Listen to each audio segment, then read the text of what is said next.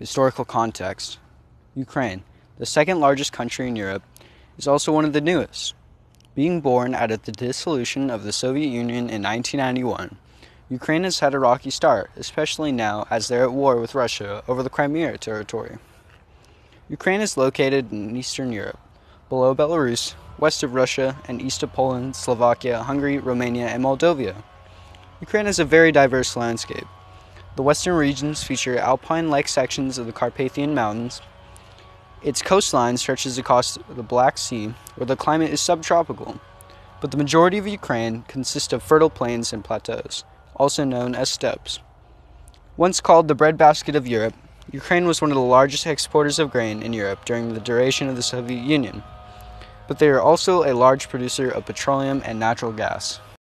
Religiously speaking, Ukraine is very secular. During the reign of the Soviet Union, religion was drastically looked down upon. As part of its anti religious campaigns, the Soviets enacted a significant body of legislation that regulated and restricted religious practices. But even with that, 70% of Ukrainians identify as Orthodox Christians. Ukraine is an emerging free market. Unlike other post Soviet era countries, economic growth fell immensely for 10 years. As of 2017, Ukraine has a GDP of $472 billion and is ranked the 65th country in GDP earnings.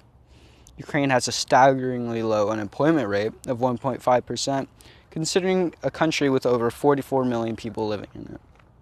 And as of 2011, only 30.3% of people had access to the internet, and 56% of kids had access to preschool education.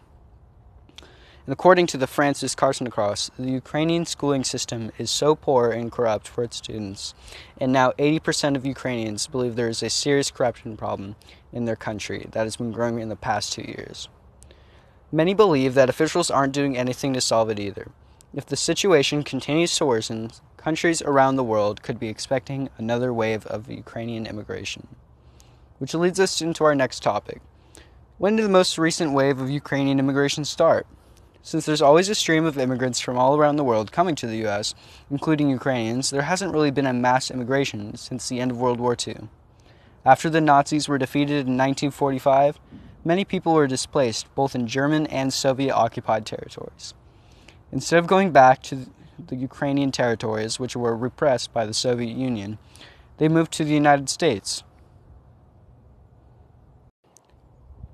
Originally, many moved to the US for a short time until they deemed it safe to return, but many people didn't make it back in their lifetimes. Even after Stalin's death, successor, Nikita Khrushchevsky, was, in many Ukrainians' opinions, just as bad or even more nefarious than Stalin in the acts done to the Ukrainian people. With his involvement in the Great Purge and killing of the weak in Ukraine, it wasn't until the dissolution of the Soviet Union and the creation of the Ukrainian state did people move back. Until then, the 80,000 plus refugees who were sent to America had to make a living for themselves. They were mostly confined to large cities like New York, Philadelphia, Chicago, Detroit, and many others. When they arrived, they weren't treated as well in the eyes of the Irish, English, and Welsh, as they were considered strike breakers. Ukrainians were also one of the first groups of people who were mass immigrated to the US who didn't speak English. And not to their benefit, they grouped themselves up together into communities, which isolated them from the rest of America. But that didn't last long, as for their children picked up the language and customs quickly from schools and playing with American kids. Ukrainians weren't free of discrimination either. Many were called hunkies, having come from the Hungarian part of the Austrian Empire, or bohunks, which is a derivative for Bohemians. And as of now, according to the US Census, in 2006, there's a little over 960,000 Ukrainian Americans in the US, which represent only 0.33% of United States citizens. And even if Ukrainian Americans only make up 0.33% Americans, they still are valued as United States citizens. Understanding these people's cultures, stories, and heritage can bring us together. It gives us a newfound respect for the hardships and perseverance these people overcame to immigrate here. And what better way to truly understand an immigrant's experience than by a personal story?